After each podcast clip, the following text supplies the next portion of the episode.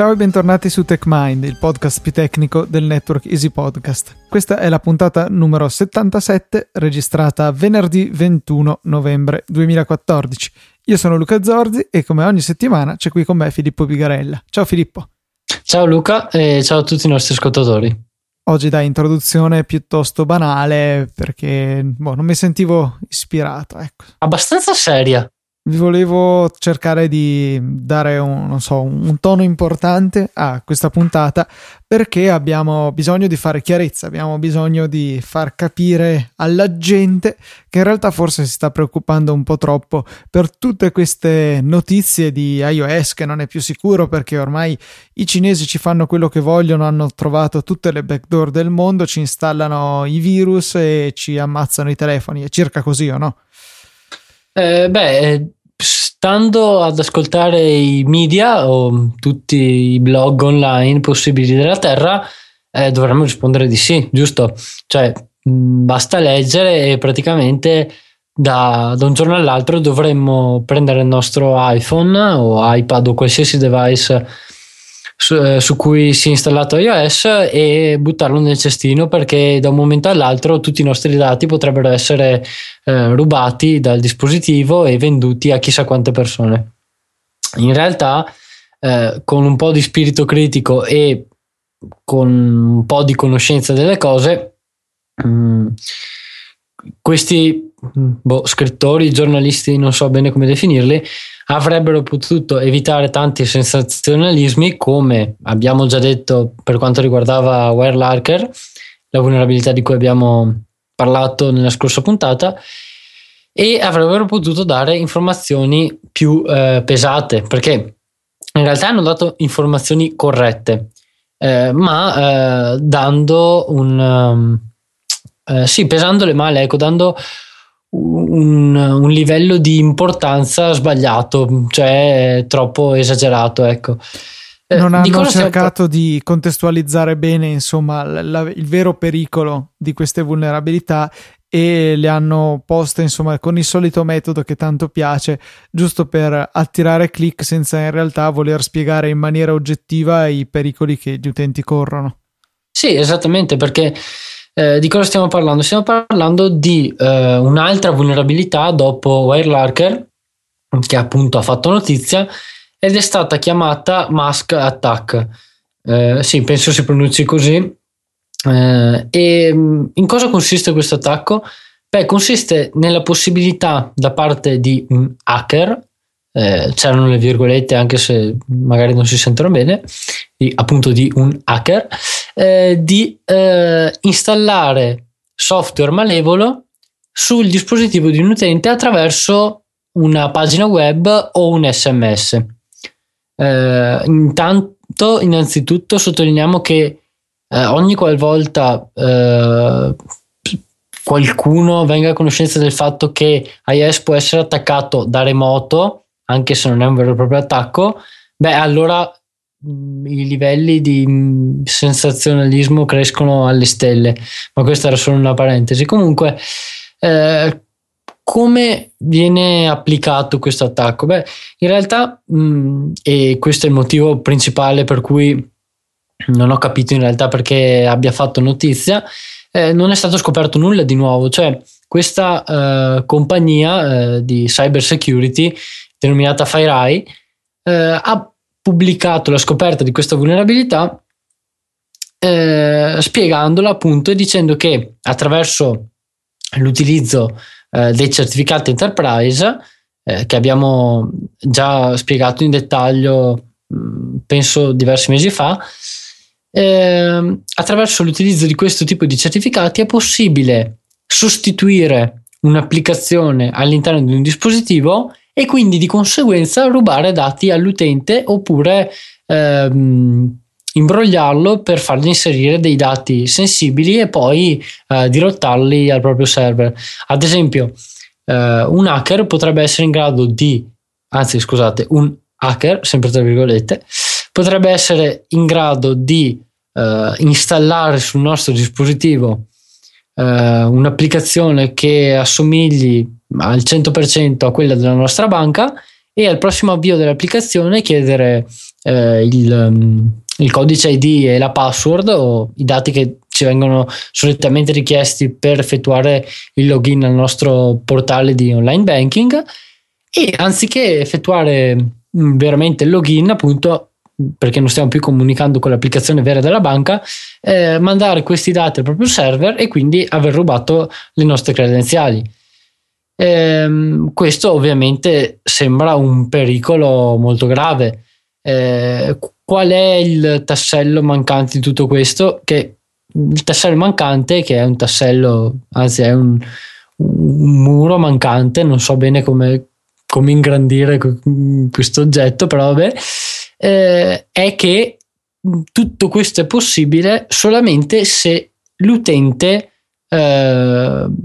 accetta l'installazione e l'avvio di tale applicazione, cioè autorizza il processo di installazione dell'applicazione attraverso qualsiasi mezzo, quindi un link ad esempio, e autorizza l'esecuzione dell'applicazione al primo avvio dopo che è stata installata, quindi dopo che è stato o sostituita un'applicazione esistente o installata una nuova applicazione che è mascherata appunto da un'applicazione con altre funzionalità e quindi che magari tratta dati sensibili. Abbiamo detto anche che tutta questa scoperta, anche scoperta tra virgolette, non è in realtà nulla di nuovo.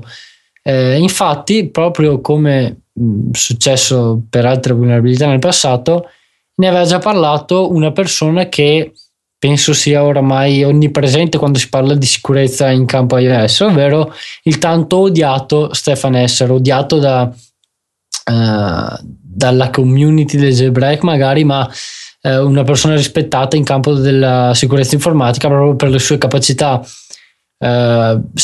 dimostrate sia con tutto il lavoro svolto su PHP e i progetti relativi a PHP per il miglioramento della sicurezza, il principale suo SHIN, e per tutto il lavoro svolto in campo iOS, perché la maggior parte delle ricerche pubblicate ad un sacco di conferenze di sicurezza informatica appunto negli ultimi 4 anni, sì, circa, sono appunto provenienti proprio da Stefan Esser, proprio da una di queste conferenze, dal SysCAN del 2013, quindi dell'anno scorso. Stefan Esser aveva presentato, anzi aveva parlato di come tutto il sistema di distribuzione enterprise applicato da Apple avesse dei problemi, cioè potesse essere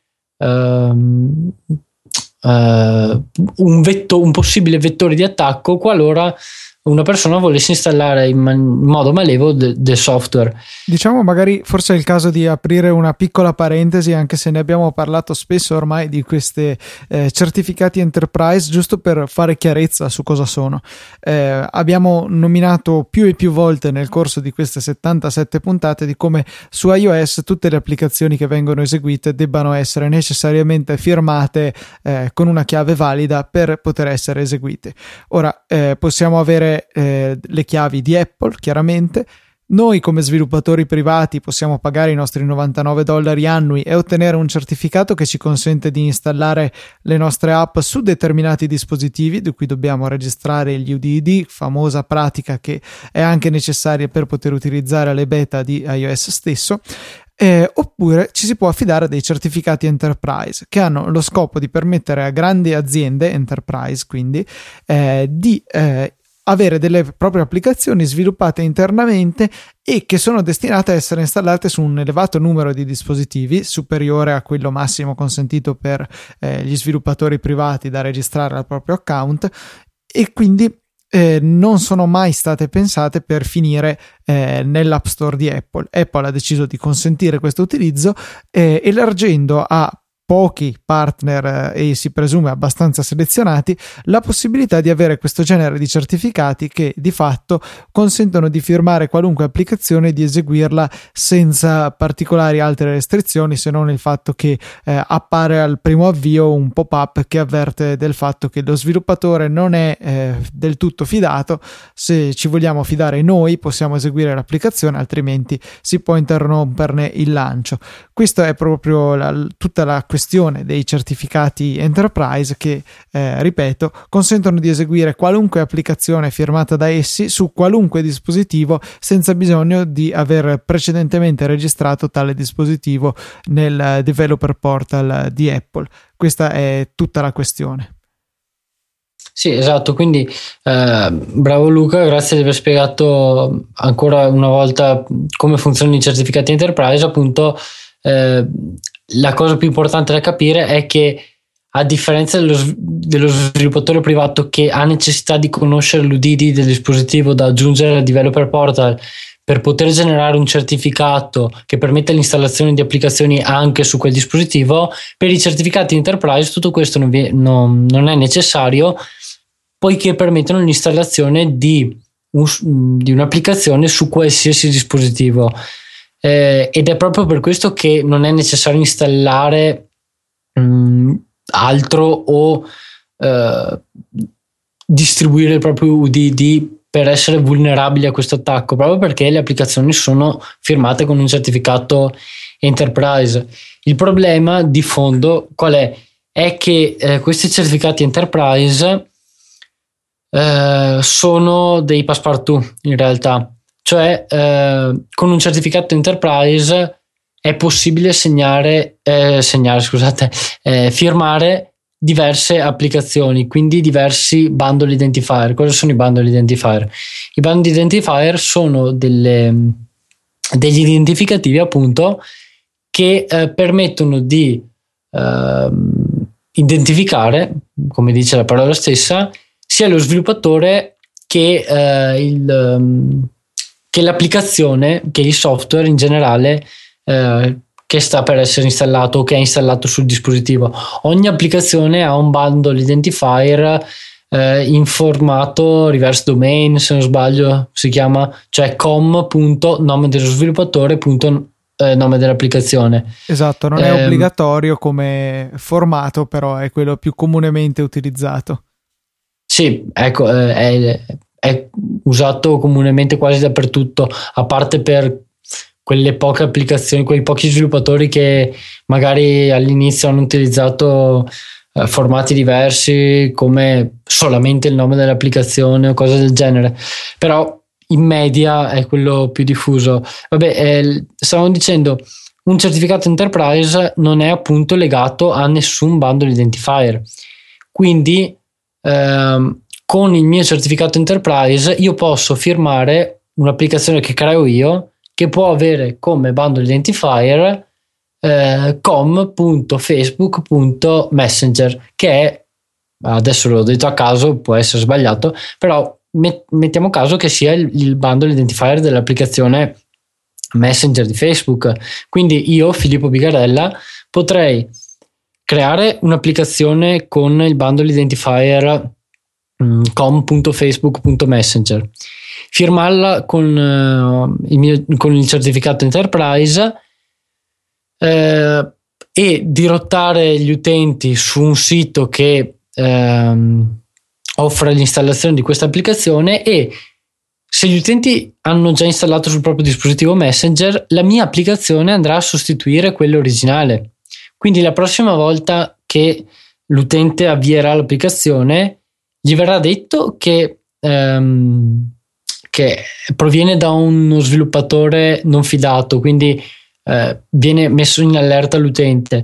Però se l'utente prosegue ciecamente, come di fatto sono abituati sempre a fare, ok, avanti, non me ne frega niente, continuo, accetto i termini e le condizioni. E qui entra in gioco il discorso della selezione darwiniana, però vabbè. Se l'utente accetta, verrà eseguita l'applicazione che ho realizzato io, che quindi al primo avvio, ad esempio, può chiedere le credenziali di Facebook e poi semplicemente dire errore di connessione al server, perché magari non mi metto a reimplementare completamente l'applicazione di Messenger, mi interessano solamente rubare le credenziali. L'utente mediamente, l'utente medio, ecco, appunto, accetterà il fatto di voler eseguire questa applicazione, inserisce le credenziali perché dice sì, magari non ho mai dovuto inserirle, perché l'applicazione dovrebbe capire che sono già loggato in Facebook, però non ho mai dovuto inserirle, questa volta me le farà inserire per sicurezza. Le inserisce, le credenziali in realtà vengono inviate al mio server e quindi io sono riuscito ad ottenere appunto le credenziali di questo utente. Avevo addirittura sentito in proposito un'altra ipotesi più fantasiosa, cioè di come potevano nascondersi un attimino di più. Per esempio, questo chiaramente richiede di reimplementare buona parte dell'applicazione, ma insomma farla funzionare per un certo periodo come se fosse come prima, insomma, senza alterare il funzionamento dell'applicazione, e poi dopo qualche tempo richiedere un nuovo login, salvare le credenziali di accesso sul server dell'attaccante e riprendere a funzionare, di modo che l'utente si accorga meno facilmente del fatto che è successo qualcosa che non doveva succedere. Magari dopo aver scaricato un'applicazione che non fa altro che chiedere le nostre credenziali, poi non funziona, dà problemi, magari può essere che l'utente si insospettisca e vada a cambiare i propri dati di accesso, sloghi eventuali altre sessioni aperte, che si dovrebbe poter fare anche su Facebook, sicuramente si può fare su Gmail, è una funzione abbastanza utile da tenere presente, da fare ogni tanto magari così come eccesso di zelo. E insomma, in questo modo invece con questo continuare a funzionare per un po' e solo a un certo punto richiedere le credenziali e poi riprendere a funzionare, può essere che l'utente sia meno facile che si accorga della malefatta, insomma, di questo attaccante. Sì, questo ovviamente complica però la difficoltà appunto dell'attacco, perché necessita di diversi accorgimenti per non, appunto come hai detto te, per fare in modo che l'utente non si accorga che l'applicazione in realtà è stata sostituita o è stata dirottata. Domanda a bruciapelo, ma paradossalmente potrebbe un hacker andare a prendere la vera applicazione di Facebook Messenger, fare un qualche genere di patch direttamente a quello, all'IPA di fatto, che si scarica da iTunes, e per ottenere una funzionalità simile a quella che ho descritto, rifirmarla e sfruttare Masque Attack per poi inserirla nel device della vittima? Beh, sì, però è comunque molto complesso, perché fare una patch binaria, intendi, giusto? Sì. Fare una patch dell'eseguibile significa ottenere l'eseguibile, rimuovere la firma, fare la patch e rifirmarlo. Per rimuovere la firma è necessario jailbreak, quindi essere in grado di dumpare l'applicazione e rifirmarla, sperando che tutto vada a buon fine, quindi essere in grado di dumparla nel modo giusto dalla memoria una volta che è stata decifrata. Sì, insomma è abbastanza complesso, però è fattibile. Più semplice sarebbe in realtà, anche se non ho visto nessuno che ne ha parlato, sarebbe allora mettiamo in ordine, sì, ecco, scusate, devo fare ordine mentale. Praticamente scaricare l'IPA, decifrare l'applicazione, dumpare solamente le parti che contengono informazioni sul formato del file, cioè alcuni load command del formato file MACO, aggiungere, cioè cambiare una 32 bit circa per aggiungere un load command, e fare in modo che l'applicazione carichi a runtime, cioè al momento dell'esecuzione carichi una libreria dinamica. Questo non è possibile normalmente su iOS, ma se l'applicazione è firmata con certificato Enterprise e la libreria dinamica è firmata con certificato Enterprise, anche su iOS 8 è ancora possibile caricare una libreria dinamica. Dicevi quindi la libreria dinamica non è consentito, ma per il fatto che non ti accettano l'applicazione sull'App Store, o è proprio una limitazione tecnica imposta da Apple? Anzitutto non sarebbe accettata su App Store, però teoricamente non dovrebbe essere possibile, secondo quanto dice Apple, caricare una libreria dinamica all'interno di un'applicazione senza che non sia tutto firmato, perché solitamente firmare una libreria dinamica crea un sacco di problemi per il formato del file, senza entrare troppo nei dettagli. Una volta che è firmata però con un certificato Enterprise, e il certificato Enterprise è lo stesso dell'applicazione, è possibile caricarla all'interno dello stesso memory space. Quindi cosa succederebbe? Praticamente sarebbe come realizzare un tweak, cioè è lo stesso funzionamento dei tweak, che a runtime potrebbero andare questa volta in maniera ordini di grandezza più facile a patchare l'applicazione. Quindi un'applicazione scritta in Objective-C, i cui metodi potrebbero essere dirottati con estrema tranquillità dalla libreria dinamica. Questo potrebbe essere un vettore di attacco magari più complesso, non più complesso ma più efficace, ecco, perché avremo la stessa identica applicazione senza patch binari, che quindi potrebbero andare a danneggiare il formato del file, o comunque sono difficili da applicare e soprattutto sono quasi impossibili per quanto riguarda istruzioni complesse, perché pensate all'invio di delle credenziali verso un server. Dovrebbe essere implementato tutto nel binario e sarebbe molto molto complesso, mentre con una libreria dinamica in questo modo, quindi sfruttando il fatto che se sono firmate dallo stesso certificato il caricamento andrà a buon fine, sarebbe molto più facile, perché potremmo scrivere codice nativo che verrà eseguito nel contesto dell'applicazione anche se caricato dalla libreria dinamica, e risulterebbe tutto più facile per l'hacker, ecco. Non è stato menzionato in nessuno degli articoli che ho letto riguardanti questo tipo di attacco, però sono abbastanza certo che possono funzionare, perché è stato usato per altri scopi, diciamo. Potresti magari contattare qualche testata online, vendergli questa storia e poi trasferirti su un'isola nel Pacifico. Sì, molto probabile, anche perché penso che non faccio cattiva pubblicità ai giornalisti, perché ne abbiamo già dette di cotte di crude. E quindi insomma, tutto sommato, se non frequentiamo siti cinesi dove vengono pubblicate applicazioni craccate firmate con questi certificati Enterprise, tutto sommato siamo abbastanza al sicuro, no? Ma sì, in generale comunque basta non installare applicazioni al di fuori dell'App Store, perché sì, è vero, Apple ci ha abituati a vivere in una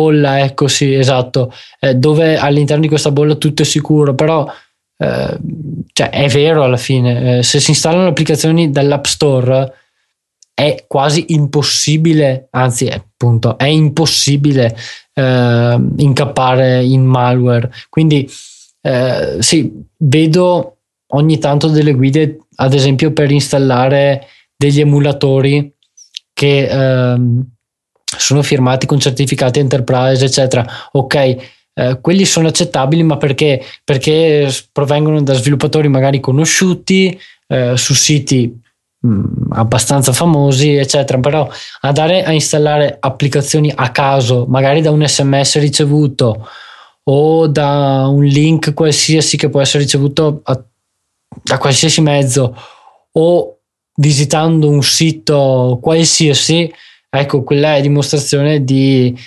scarsa mi manca la parola, scarsa coscienza, ecco. Quindi basta stare semplicemente attenti, e poi comunque ci viene chiesto per 2 volte se vogliamo installare veramente quel software e se vogliamo eseguirlo. Quindi se visitiamo un sito strano, B, autorizziamo l'installazione, C, autorizziamo l'esecuzione, torniamo al punto di partenza, cioè col dire che l'utente se l'è cercata, ecco, in poche parole. Diciamo che secondo me è una strategia che potrebbe essere migliore, ma che ormai non vedo più fattibile, perché tutto il sistema dei certificati enterprise ormai è in the wild, come si suol dire, per cui è difficile cambiarlo. Magari sarebbe stato che ciascuna azienda che voleva fare questa cosa qua doveva prima far installare un certificato proprio sul dispositivo e poi la stessa trafila che abbiamo adesso. Quindi questo passo in più di dover installare un certificato una volta non credo sia eccessivamente pesante come mole di attività da fare per i dispositivi effettivamente utilizzati in ambito enterprise, che devono eseguire quindi applicazioni non destinate all'App Store, ma al contempo avrebbe dato una mano in più forse a limitare la diffusione già comunque ridicola di questo genere di minacce. Sì, però se ho ben capito quello che hai proposto è che il problema sarebbe, cioè si verificherebbe quando lo sviluppo dell'applicazione non è veramente gestito in ambito enterprise. Cioè, ad esempio, lo sviluppo dell'applicazione è fatto dalla software house X per l'azienda Y e l'azienda Y vuole solamente installare l'applicazione sui propri dispositivi, punto. Sì, beh, diciamo quindi, che se è una cosa così alto livello si potrebbe comunque pensare che lo sviluppatore abbia un certificato enterprise per ciascuno dei suoi grossi clienti. Tanto, tra l'altro, ho visto che costa solamente $300 all'anno, quindi il triplo di un normale account sviluppatore. Diciamo che in quell'ambito lì non credo che siano $300 a fare la differenza. No, non penso assolutamente, però è la difficoltà gestionale, perché una volta, ad esempio, che io software house ho realizzato l'applicazione per la tua azienda, tu magari vuoi essere libero di comprare quanti dispositivi vuoi e semplicemente installare l'applicazione, anziché magari far installare a me i provisioning profile. Volevo invece fare una leggera precisazione rispetto alla puntata in cui abbiamo trattato di Poodle, questo attacco a SSL, dove avevo presentato il punto di vista di Steve Gibson del podcast Security Now, in cui in buona sostanza diceva che data la necessità di effettuare un certo numero di connessioni ben studiate al sito di cui bisogna rubare il certificato o comunque di cui bisogna intercettare le comunicazioni, e quindi per poter fare questo bisognava avere accesso al codice JavaScript da noi controllato sulla macchina dell'infettato, dell'attaccato. Tutto sommato non c'era bisogno di sbattersi così tanto a cercare di sfruttare una vulnerabilità in SSL, perché se già avevamo del JavaScript che era eseguito nello scope del sito destinatario dell'attacco, dove per scope si intende il fatto che se io ho uno script che proviene da easypodcast.it, questo potrà operare solamente nell'ambito di easypodcast.it, spiegato in maniera veramente brutale, ma diciamo che c'è una separazione tra le varie sorgenti degli script. Allora, a questo punto, perché sbattersi a operare in un attacco contro SSL quando si poteva semplicemente andare a leggere direttamente quello che ci serviva dalla comunicazione sfruttando JavaScript stesso? Si è corretto, perché dice che effettivamente lui non aveva considerato l'eventualità, tutto sommato decisamente più probabile, di compromettere un sito meno di alto profilo, meno ben protetto, per dire in una maniera orripilante, e appunto avere del codice JavaScript su questo, andare a comprometterlo, fargli fare un sacco di richieste al sito che in realtà vogliamo attaccare, quindi di fatto come delle chiamate di quelle di Ajax, non ho mai imparato come si dice, comunque delle Ajax. Chiamate fatte direttamente da JavaScript, in modo da poter controllare come vogliamo la forma di queste richieste e che partano appunto direttamente dal client che vogliamo poi andare ad attaccare, in modo da spianare la strada all'attacco Poodle. Rimane comunque un attacco che non credo che abbia avuto molta diffusione nella pratica, però effettivamente bisognava fare questa precisazione perché non è totalmente un attacco da bollare come pressoché infattibile e irrealizzabile. Diciamo che un po' di possibilità c'è, però tutto sommato non è niente di eccessivamente preoccupante per l'utente. E mi fa piacere, sì, comunque. Diciamo, sì, vai. Diciamo che non è Shell Shock, ecco no, quello decisamente no, perché tra l'altro stavo appunto dicendo che mi fa piacere che tutto sommato molte delle vulnerabilità che trattiamo in realtà non sono delle cose per cui correre in strada nudi urlando disperati, come era per esempio Shell Shock. In questo caso insomma c'è un piccolo rischio, come c'è anche per gli ultimi attacchi che abbiamo discusso su iOS, tra cui il Masque Attack di oggi, però insomma la potenzialità di attacco è abbastanza ridotta e la probabilità di essere soggetti a questo tipo insomma di attacco è bassa, e non dobbiamo preoccuparci più di tanto se ci comportiamo bene su internet, come cercando crack e programmi poco leciti su desktop si può incappare in qualche programma malevolo. Diciamo che c'è la possibilità anche su iOS, seppur con la postilla che è necessario anche andare ad accettare ripetutamente l'esecuzione di questo software non fidato. Sì, l'unica cosa che mi sento di dire adesso, facendo una piccola riflessione, è che dopo le vulnerabilità, scusate, che sono state fonte di notizia durante quest'anno, come quelle in OpenSSL, quella Go to Fail, Shell Shock, mi sembra che ci sia la tendenza appunto a esagerare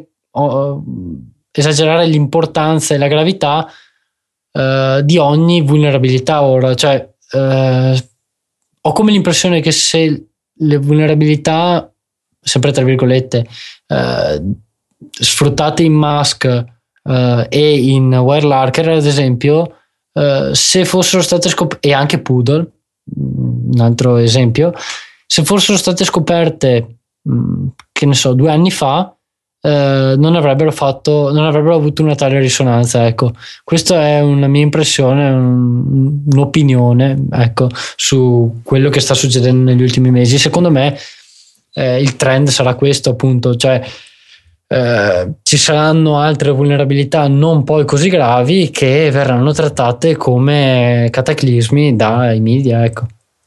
Sì, sembra che appunto sia diventato interessante per i media principali, insomma mainstream, andare a trattare anche questo genere di vulnerabilità informatiche che forse prima avevano più un appannaggio degli appassionati e basta, mentre a meno che non rubassero proprio carte di credito a milioni di persone, i media tradizionali più o meno se ne infischiavano. Invece che vedo che soprattutto con queste di iOS si è speso molto inchiostro anche sulla carta stampata normale, generalista, anche qui da noi, e non so cosa sia stato a far diventare improvvisamente interessante agli occhi dei giornalisti, chiamiamoli normali, questo genere di argomenti che sono invece stati riservati a un pubblico più informatico in precedenza.